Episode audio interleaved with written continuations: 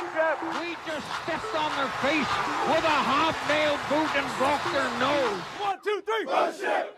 Welcome to the Title Run Sports Podcast. I'm your host, David Buffet, joined today by my good friend and fellow Hawk fan, Scott the Stat Assassin. Scott to the people, what's up? Just want to say hi. I am 35 later this year, so hit me up, Lakers. I'm looking for a long term contract. uh, are you willing to take the vet minimum? Sure, why not? We're coming to you today from the Fortress Studios, and we're here to talk some Atlanta Hawks offseason because Scott, we're not used to seeing Atlanta teams uh, absolutely slam dunk all over the offseason, but um, we did it. Like this offseason has been phenomenal. And you tend to be a lot more critical of these kind of moves than I am. And I think even you were like, dude, these moves are awesome. Yeah, it, it was a good offseason. Last offseason was a very busy, much right. you know, much more splashy mm. offseason. And it was an overall a good offseason last year. But there were a few little things here and there you could critique, right? Like I never felt great about the Rondo part of things. There was some we, we both shared that thought, like, uh, you could probably do better for less, and we were right. Yeah, but you know, by and large, it was still good. You know, the, the Okongwu pick last year, I, I, think both of us were always pretty high yeah. on, but not everybody loved it. And you know, now a year later, I think most people really are a little good. bit higher on it than before. You had to talk me into it because I wanted, I wanted, I famously wanted Tyrese Halliburton, which would have been a, which knowing we know about our backup point guard situation, it would have been a good pick. But looking at how our team is structured right now, Okongwu seems perfectly suited to fill in for Clint Capela in two years and lose nothing. And you're replacing a 20 at that point, a 29 year old center that's limited with a guy that's probably got more upside offensively and has all the same skills defensively. And so, you know, long term, big picture, it's probably the best move. But yeah, but like you said, there was so much going on last year. This year, though, our entire offseason was a week and a half. Oh yeah, it was short, and there's pretty much no, you know, none of the moves that were made are ones where there's a whole lot of concern about them, uh-uh, right? And, uh-uh. and, we'll get into them. We'll go through one at a time, but you know, the ones that we get to eventually, it's like, I don't know, maybe this is the worst move of the offseason. And yeah. you look at it, and it'll be, you know, like a one year deal for like a solid veteran player that helped you in the playoffs. And it's like, okay, that's if that's the worst move, you're doing pretty well.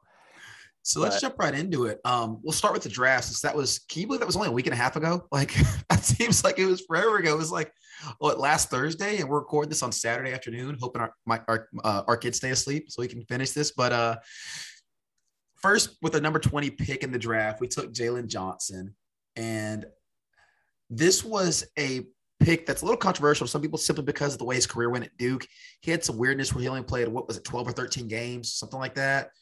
Uh, yeah, I think that's about right. Opted out basically because Duke sucked. And he was a kid that went to multiple different high schools, which you know is always a red flag to some people, although it doesn't really matter because I mean LaMelo Ball went to like three different high schools and is an absolute baller.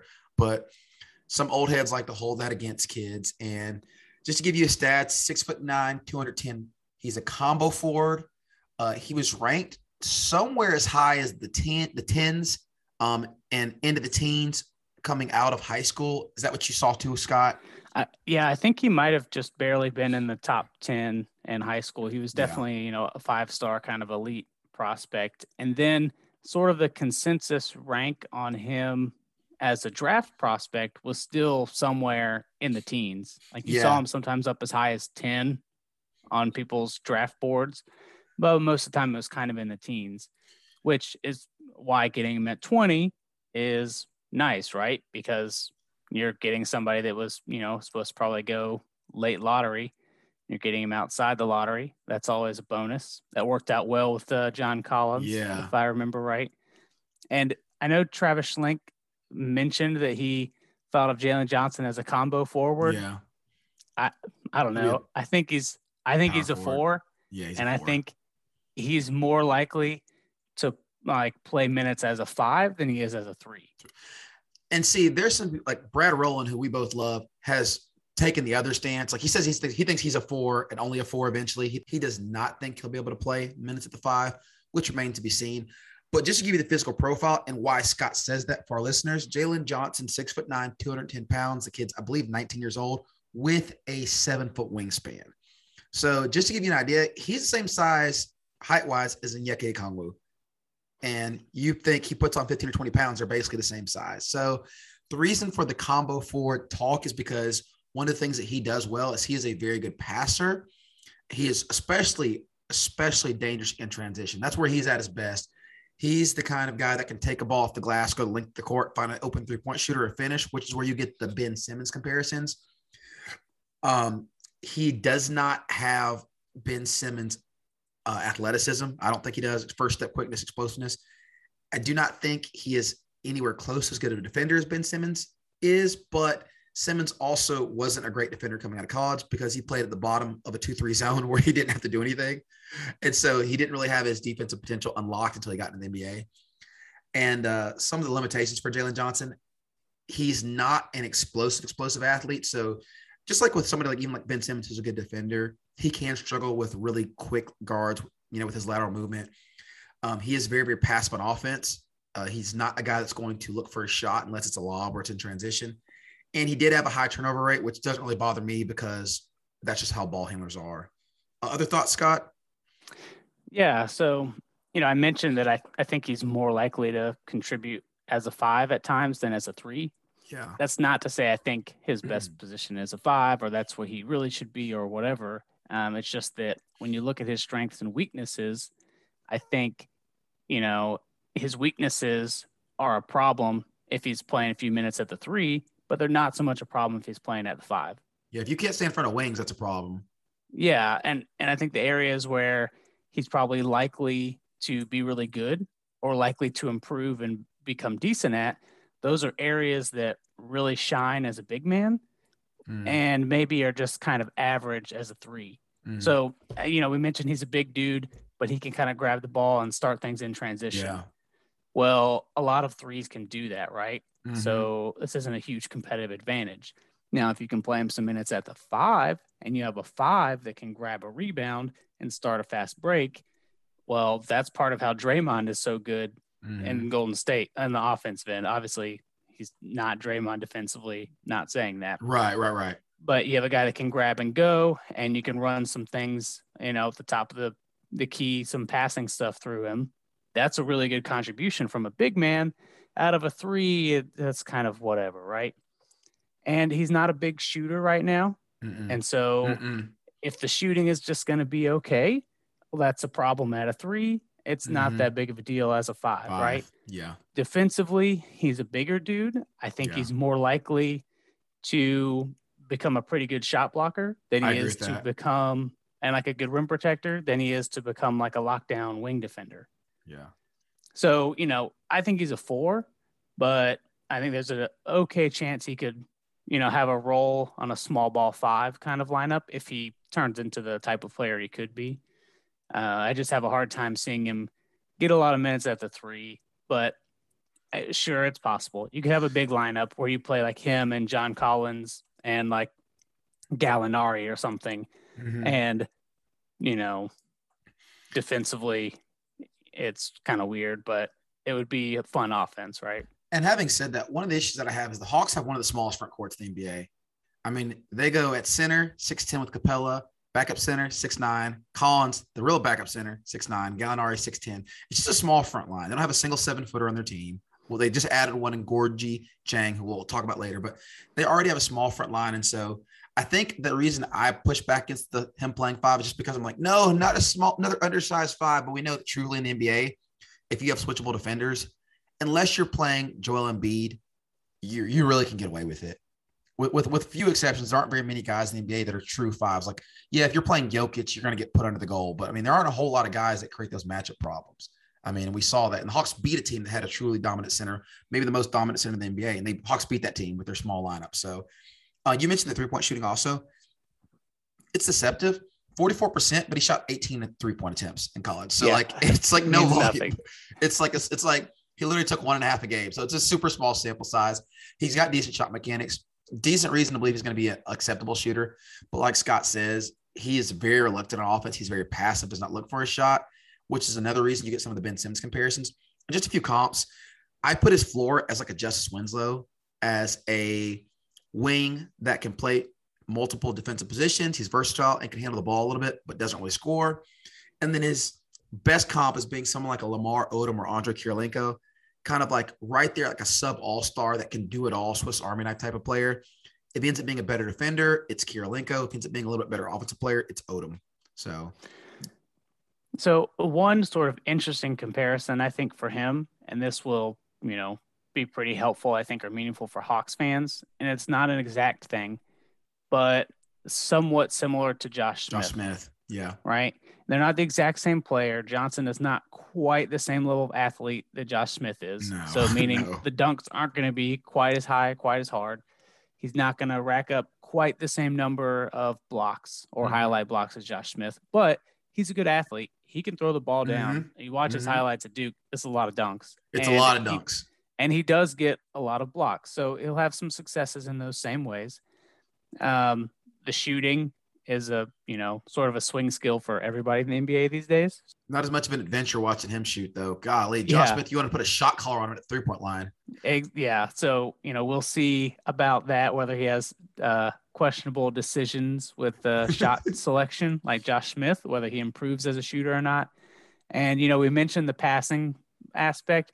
He's a better passer than you would get out of Josh mm-hmm. Smith. But yeah. so for me, you know, comps are tough. So I'm not trying to nail the one where it's like, oh, this guy's exactly this, this yeah. guy. But mm-hmm. think Josh Smith, sc- scale the athleticism back just a little bit.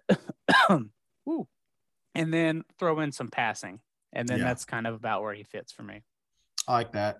And uh, I think that one of the things we could see is I think he could become a really elite team defender more so than an on the ball defender. And you mentioned that because a lot of his blocks are really good weak side rotations. And so I think that could be a skill that he brings in rim protection, which is another reason why he could be a five defensively. And why I've also said someone like Ben Simmons, his future is as a unique five, like a Draymond Green five, I think is his best position in the NBA that can handle the ball. And you can play him with a backcourt that's got guys that can shoot but don't have to handle the ball as much. And he's a roll man on pick and roll. And I just I think that's long term Ben Simmons position. I could see if Jalen Johnson doesn't develop a jump shot, him having a similar role if he becomes a small ball five. So, yeah. Yep. And with the, go ahead. I'll say, you know, he was he was picked 20 and the consensus number 25 player on yeah. people's big boards and mock drafts was Sharife Cooper, mm-hmm. who the Hawks picked at 45, not 25, free, but 45. Dude, he free falled. I, I really don't understand it. I, personally, and I've been hearing about Sharife Cooper since high school. He went to my high school, McEachern High School. So people have been posting his highlights since he was like a junior in high school. So I was aware of him. Otherwise, I probably would not have an idea of who he is other than when they played Georgia twice a year. But I've been seeing highlights and hype about this kid for a long time. And so I'm a little bit more familiar with this game than the typical uh, prospect. And it's funny, I only knew about five prospects in this draft, and the Hawks took two of them. So I was like, this is great for me. But just so you know, Sharife Cooper, uh, point guard out of Auburn. He is a true point guard. He is not a combo guard. He is a ball handler, elite passer, one of the two or three best passers in this draft. Um, averaged 8.1 assists per game, 20.2 points. He is a scorer also, which makes his comps really hard because he's a rare combination of a guy who scores but doesn't shoot well. He gets a lot of assists he's elite foul drawer, 8.6 free throw attempts per game, which you remember, this is a 40 minute game in college. That's a very, very high rate. Really good ball handler, really good creation skills. Um, people are kind of split on his defense. Some feel like he was Trae Young bad. Others feel like when he was locked in, he was a lot better than that, but he was just inconsistent.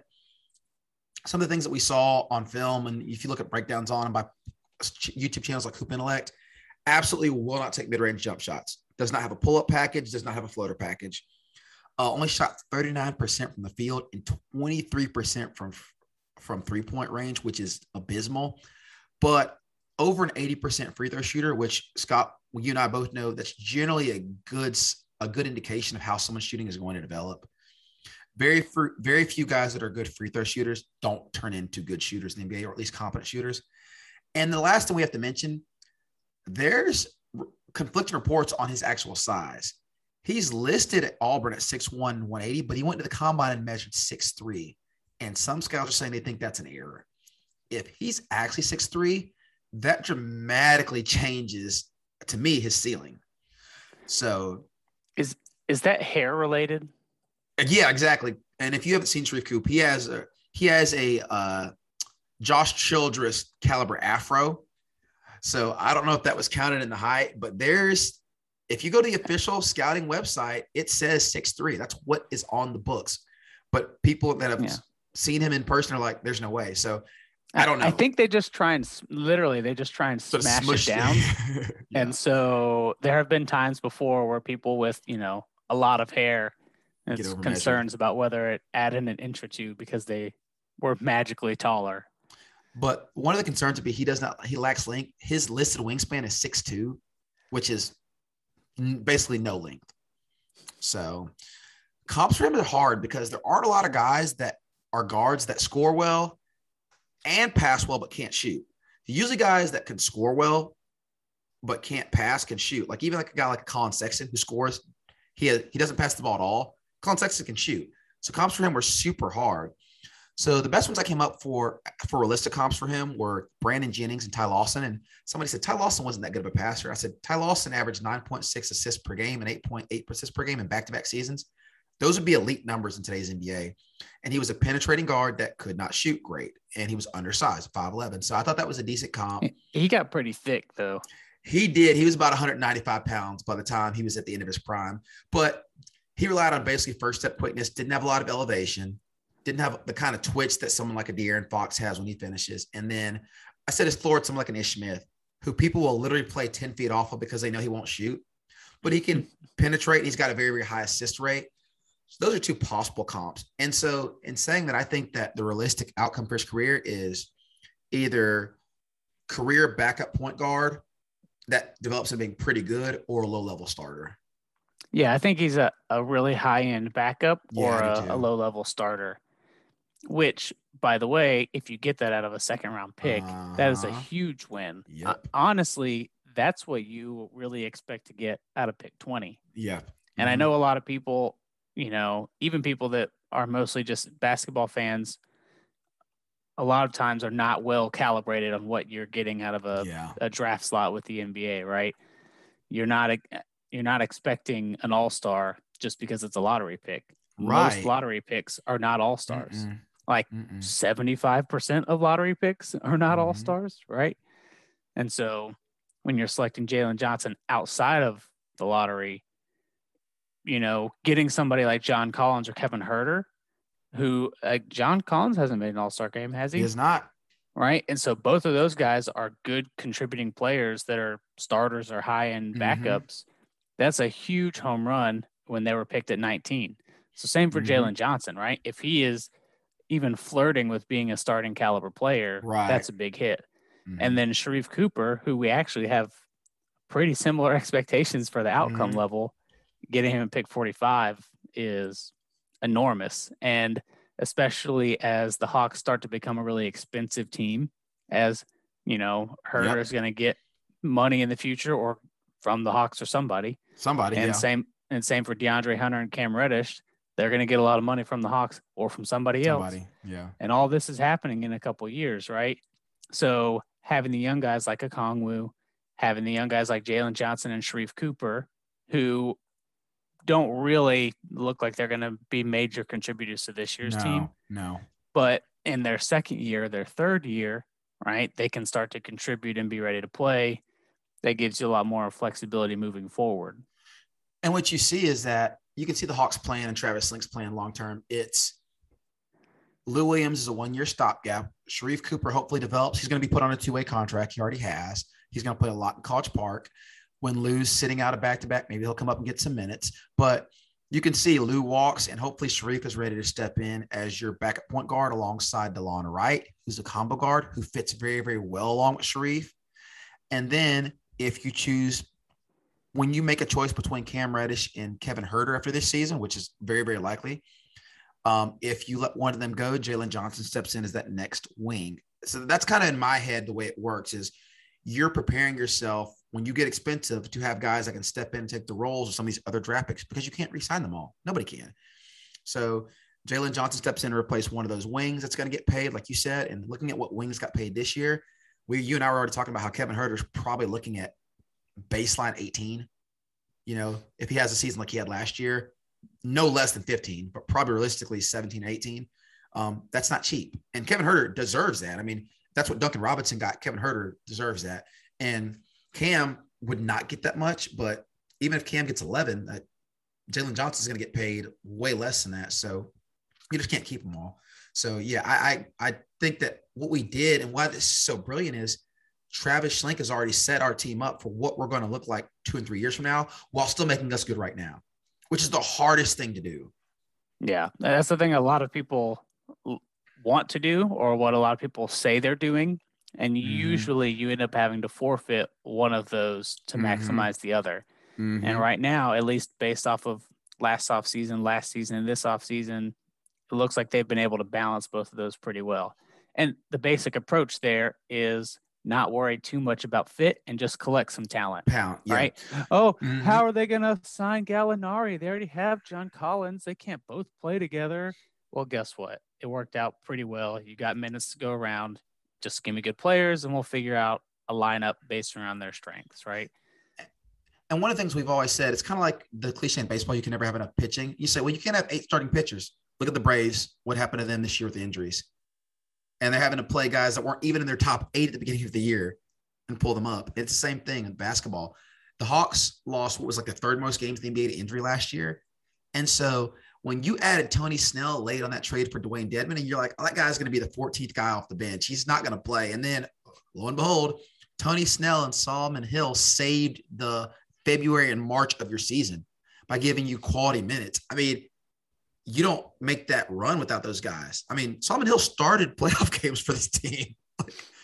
yeah, and, and neither of those guys, right, are are great players or anything no, like that. No, but they were veteran players that were able to give you some minutes without mm-hmm. just absolutely killing things, yeah. right? Can you imagine if you had to put out a Bruno Fernando level player exactly to start exactly. games for two months or Skylar oh, Mays? I like him.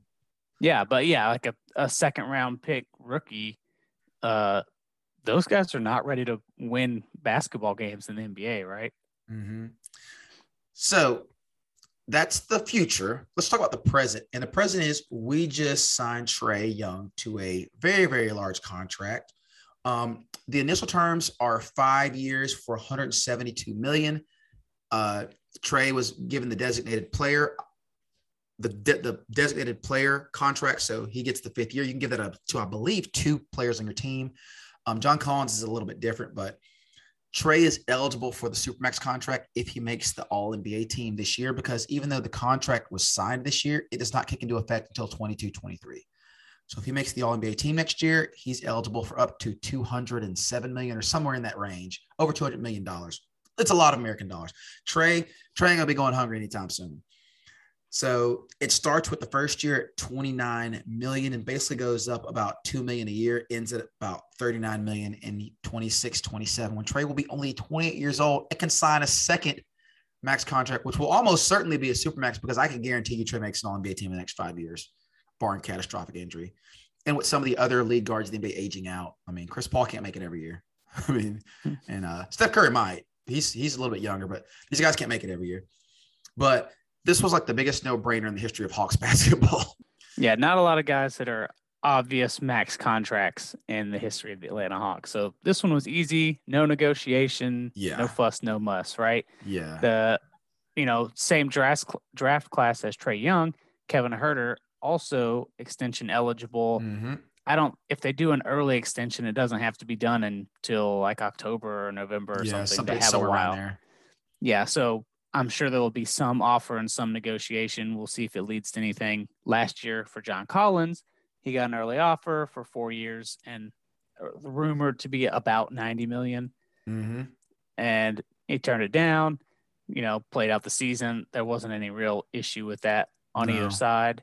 And then gets to this offseason and gets his extension in his actual restricted free agency year.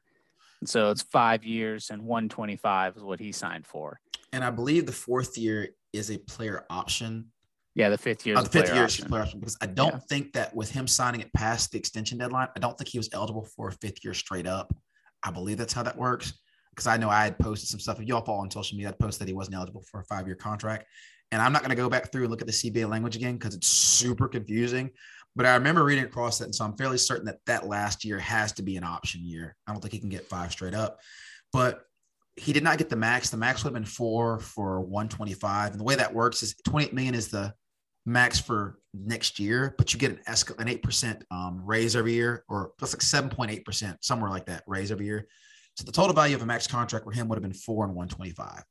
So they spread it out, and he essentially ends with a contract that's four for 100, which Scott, you and I both said, perfect. That's like the perfect number. Yep. But he gets the the fifth year option. So John can actually enter free agency at age 27 if he chooses to opt out, which is still well within his prime. Well within his prime to get paid again. Yeah, you know, we mentioned he turned down four for 90. There was yeah. a lot of, you know, the speculation from a lot of places was that it would take about four years, 100 to 110 would be what it would take to kind of mm-hmm. get it done. Yep. It ended up on the lower side, right at, yeah, uh, presumably right at 100. Yeah. Um, there wasn't a whole lot of market in the, the free agency stuff for John Collins. Not because he's not good, but because he's an expensive player and there weren't a lot of teams that had massive money, right? A, a couple years ago, you had teams that looked like they were saving massive money for this offseason. And then you had Giannis sign his early mm. extension. And then you had guys like Kawhi kind of signal mm-hmm. that they're not going anywhere. So if you'd had a scenario where there was three, four, five teams sitting there with 50 million in cap space because they're hoping to get two Hall of Famers or maybe one Hall of Famer and an All Star. If you'd had that scenario with a lot of teams sitting there with a whole bunch of money, you would have probably seen somebody throw John Collins a four year max offer sheet. And this goes into a discussion that we'll come back to at another time that we don't have time in this podcast. But I asked you this question is has the championship formula changed? Looking at what the Bucks did, looking at what the Suns did, has it gone from having a big three or like a mega star big two, like the mega powers, you know, like Randy Savage and Hulk Hogan, to have one superstar and then superior role player depth like the Bucks have. So like I would not call Khris Middleton or Jrue Holiday, Jrue Holiday, who's just been phenomenal in the Olympics, by the way. Um, I would not call either of them role players, but nobody would ever call them superstars either. Uh, so Giannis, superstar, megastar, one of the best players in the NBA, one of the three or four best players in the league, and then two really, really good NBA basketball players in Holiday and Middleton and then just a bunch of good NBA players. PJ Tucker, good NBA player. Excuse me. Uh, Brook Lopez, good NBA players. A bunch of those kind of guys. Pat Connaughton, good NBA role player. A bunch of those kind of guys. Is that the it? And the question we're asking is, can the Hawks win a championship with Trae being a superstar and having just a slew of players that aren't tens, but they're all sevens and eights? And that's to be determined because, as you pointed out, there have been teams that have spiked doing that but the Heat didn't win the championship doing it that way with Jimmy Butler and a bunch of really good players. The Suns didn't win the championship doing it that way.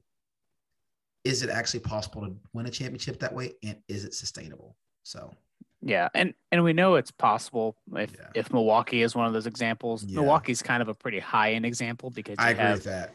Giannis as multiple time MVP winner, top five player in the NBA, clear, obvious first ballot Hall of Famer, and you're really good high level starters next to him in Middleton and Holiday. Well, those are like multiple time All Stars, right? Borderline All NBA players. Yeah. So if you have uh, an MVP type player along with multiple other All Stars or All NBA types, then yeah, you can get yeah. it done.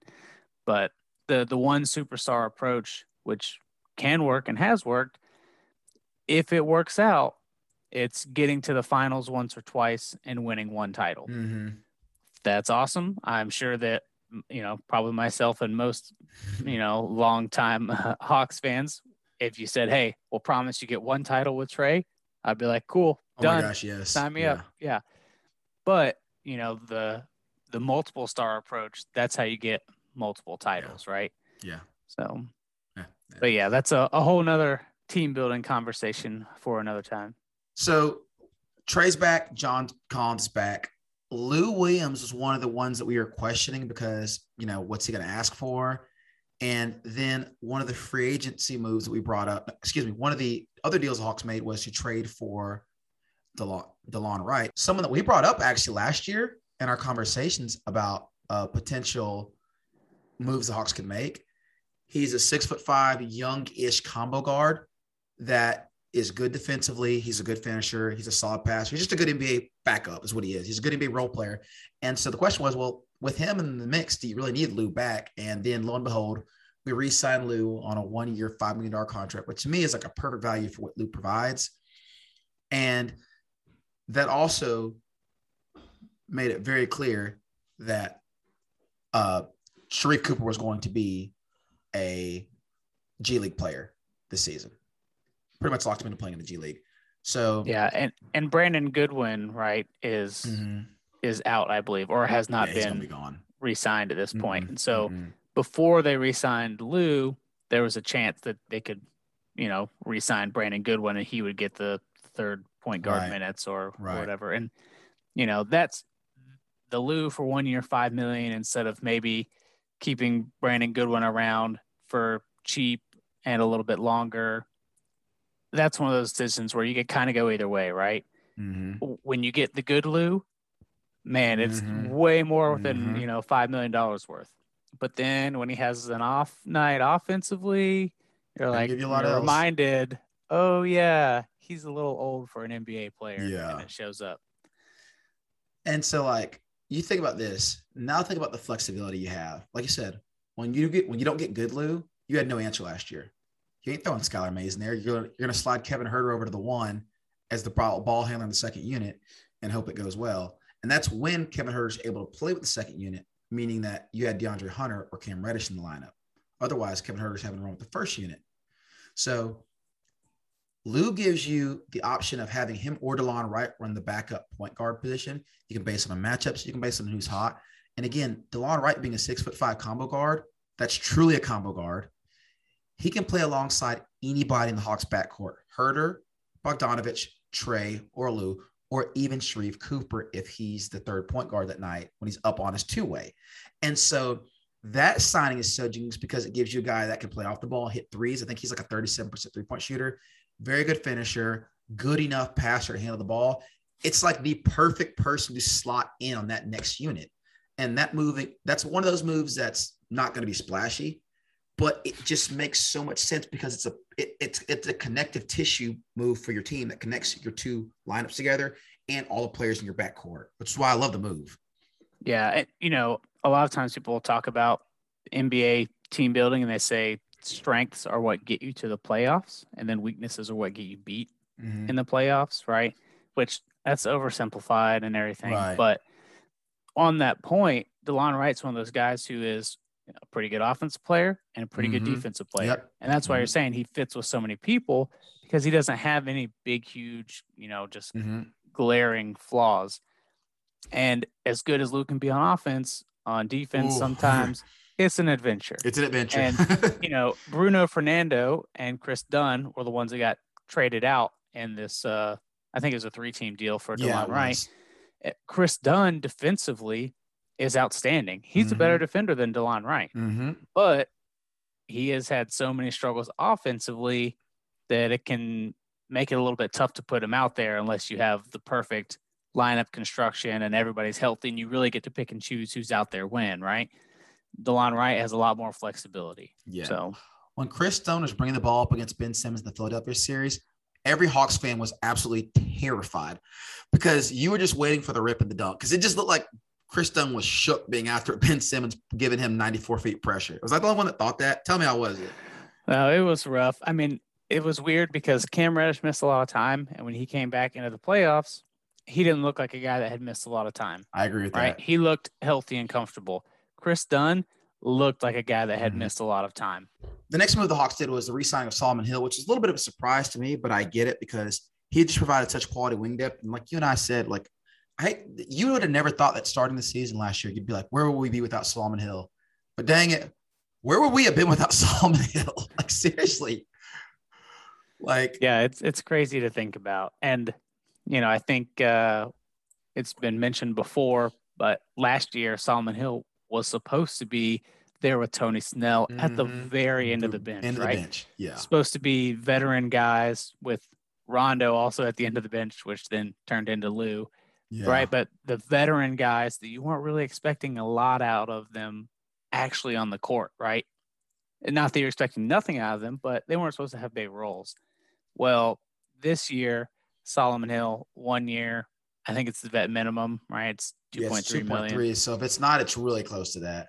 Yeah. And so he's going to have, you know, hopefully actually yeah. play that role where he's one of the last guys on the bench. And sure, when you have back to backs and some guys get the night off, you know, play some of those nights, but mostly he'll be a good veteran presence. Yeah. And sometimes, you know, the good veteran presence stuff, sometimes it can be overrated because it's just a nice storyline, right? Um, but when you're getting that guy as the very last guy on your team, it is actually helpful. My problem is when, you know, people add a guy to be a good veteran presence and he's like the eighth guy on your team. He's supposed to get minutes every night. Rajon Rondo. Yeah, like that's that's not that helpful, right? Mm-mm. I mean, Mm-mm. it's it has some strengths, but it has some clear weaknesses. Bringing back Solomon Hill for one year at really cheap, and he's not expected to get minutes. Well, now there's not a whole lot of weaknesses to it. We also was Dieng at center, Dieng, I guess. Maybe. Yeah, and we didn't even get to him yet, but Gorgui Dieng, who is a career backup center.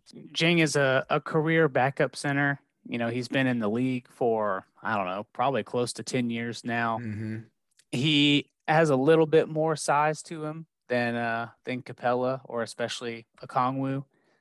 He will be able to give us some nice, solid backup center minutes while Okongwu is missing the first half of the season. Oh God!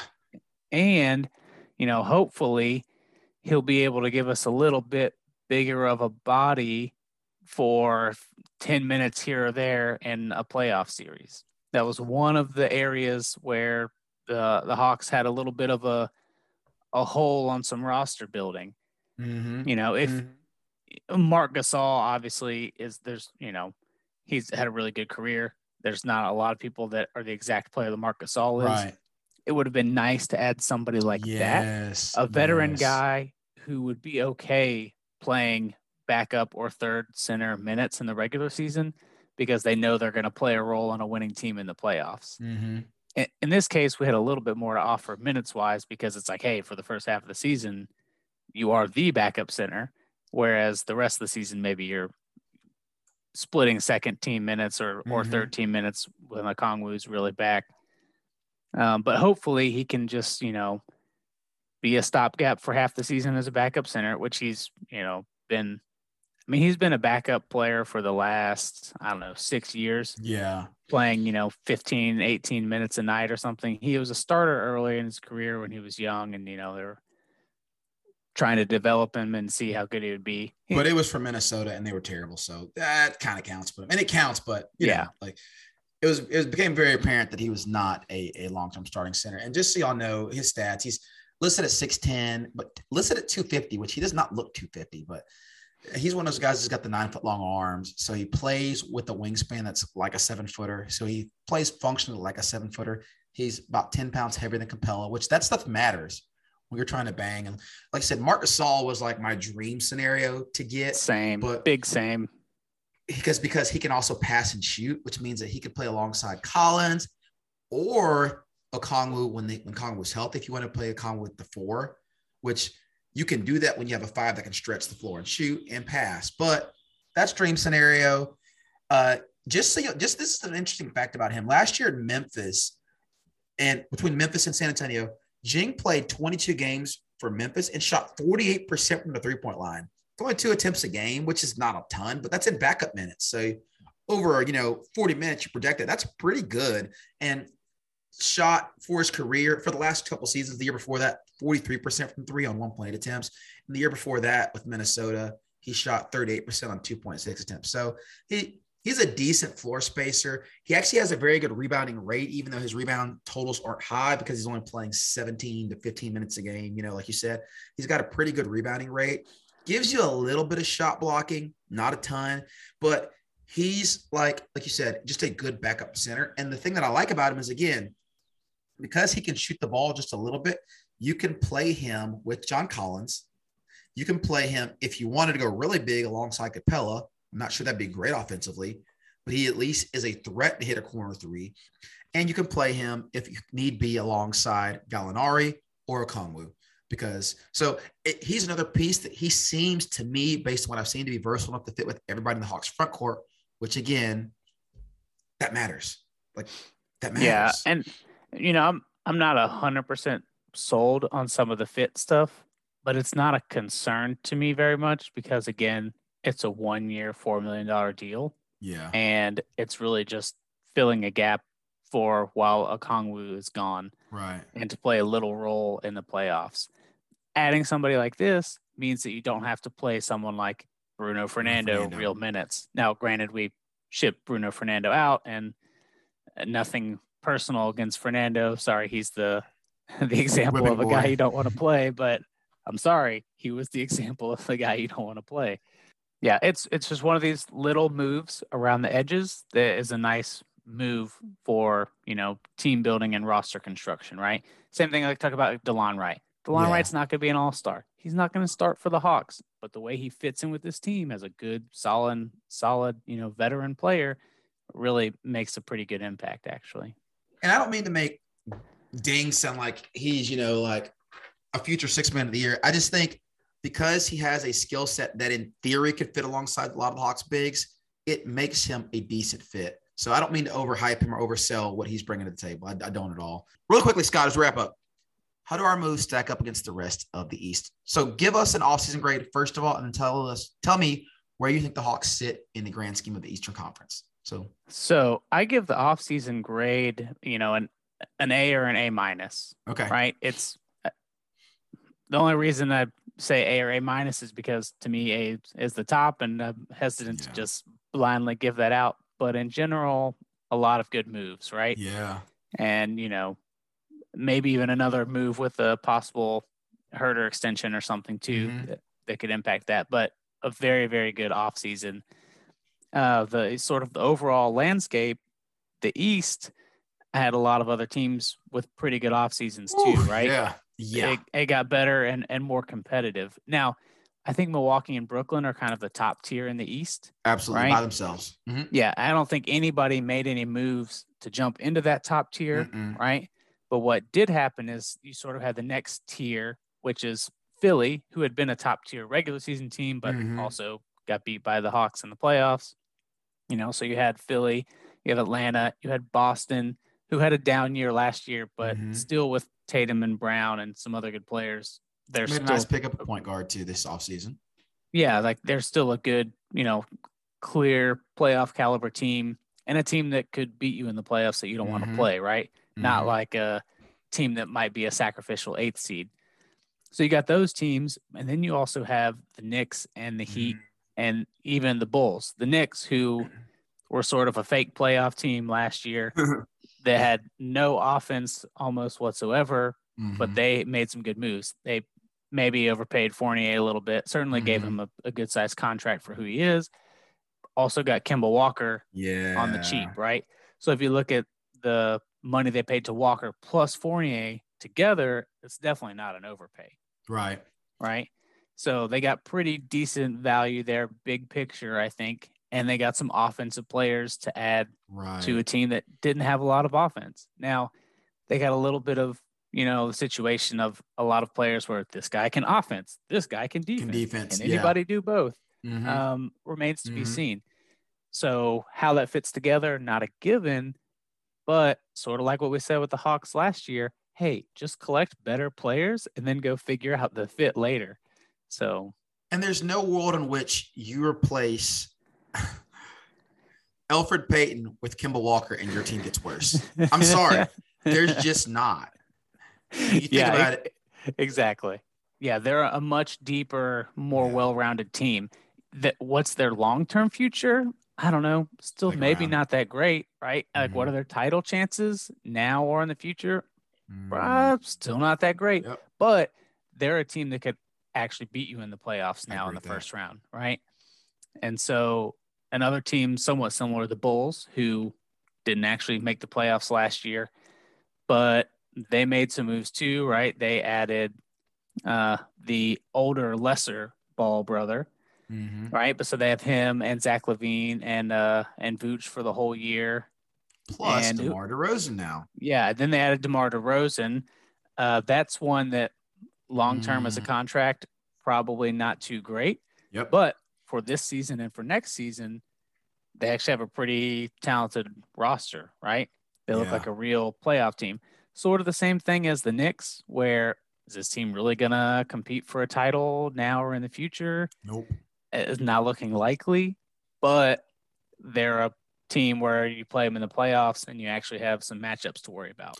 Because they're gonna yeah, they're gonna score exactly. They're gonna score. Yeah, they're gonna score 120 yeah. points a game. They have a bunch of guys that get buckets. Yeah, a bunch of guys that get buckets. And you know what? Though I'll say this: if you're going to play for strength, go ahead and just get all the bucket getters you can and be really good at that and build your team that way. Yeah. Build your team that and, way. And, uh, you know, both for the Knicks and the Bulls, we'll see how it works out long term. I think long term, not so great, but for the next one or two seasons, they're going to have competitive, fun teams. Um, the other team, uh, there's another team long term, but short term, the Heat, who yes. already had Bam and Jimmy, they re signed Duncan Robinson to a lot of money and they made some mm-hmm. some pretty big moves too, which I I think have all officially gone through. I don't know. Mm-hmm. The NBA is weird about what stuff has or hasn't gone through, but they they brought that big old booty from Toronto to come play uh-huh. point guard, right? And they added, um, oh crap, PJ what's Tucker. his face from Milwaukee? PJ Tucker. Yeah. And PJ I asked Tucker. you this question: like, can you think of two better fits for that team than Kyle Lowry and PJ Tucker. I mean, you talk about like it's almost like the old Grizzlies, like the grit and grind mentality guys that are just hard basketball players. I mean, get ready, get the ice baths and Ben Gay ready after you play Miami, because dude, that's just going to be a meat grinder playing them, where they just yeah. running plus hard nosed physical defenders at you at all five spots. Um, it's just man, that's yeah. going to be. And, hmm. and when they're I imagine they'll have a lot of lineups in, in the playoffs where you have Lowry and Duncan Robinson and Jimmy Butler and PJ Tucker and Bam, right? Mm-hmm. And in that scenario, you know, PJ Tucker is not a huge plus offensively, but he can stand in the corner and shoot 3s mm-hmm. right? So there's really nobody on that team offensively that's not going to be able to contribute in some right. way. Everybody's going to have their role. They should be a much better, more well-rounded offense than they were this past year. That mm-hmm. was their real struggle. And then defensively, you know, uh, Duncan Robinson isn't a plus defender, but all four of those other guys are really mm-hmm. going to get after it. Mm-hmm. So at least for this next year or two years before some of those guys get old or the contracts really inflate and make it tough, um, that's a good Miami team. I don't think I put them up in tier one with Milwaukee no. and Brooklyn, but I wouldn't be surprised if I felt a little differently or more questionable about that come playoff time. Right. And like you said, I think that second tier is like the Hawks and, and Heat for sure. Maybe New York's in that next tier of teams. Um, Probably Boston, I think. Definitely Boston. And I think right below that, you're going to have Chicago being a team that gets in the playoffs. And I still think New York is in that bottom tier, even though I could see New York being another team that's a five seed, but that oh, nobody's and, really scared and, to play. Yeah, and Philly would be in that that same. Yes, Philly's in that the, second group. I agree. Yeah. So so anyway, what it means is you have this sort of second group that is I don't know four, six, seven teams mm-hmm. that are all teams that you could conceivably be the third or fourth seed that gets right. the home court advantage, right. right. You could conceivably be a team that's actually winning in the playoffs. And that's, you know, it's deeper and tougher than the East has been in a while. So, and this is where, and I say this sincerely, the regular season is going to matter this year because you do not want to be the four, the third or fourth seed. So if it's at all possible to get to that second seed so that you don't have to play Brooklyn or uh, Milwaukee until the conference finals, that's important. Mm-hmm. And so a team like Brooklyn's not going to care about the regular season. They're going to rest their guys and say, we'll beat whoever in the playoffs. More than likely. That's how a lot of those teams approach it. If you're a team like the Hawks, you're saying, can we get to the two seed?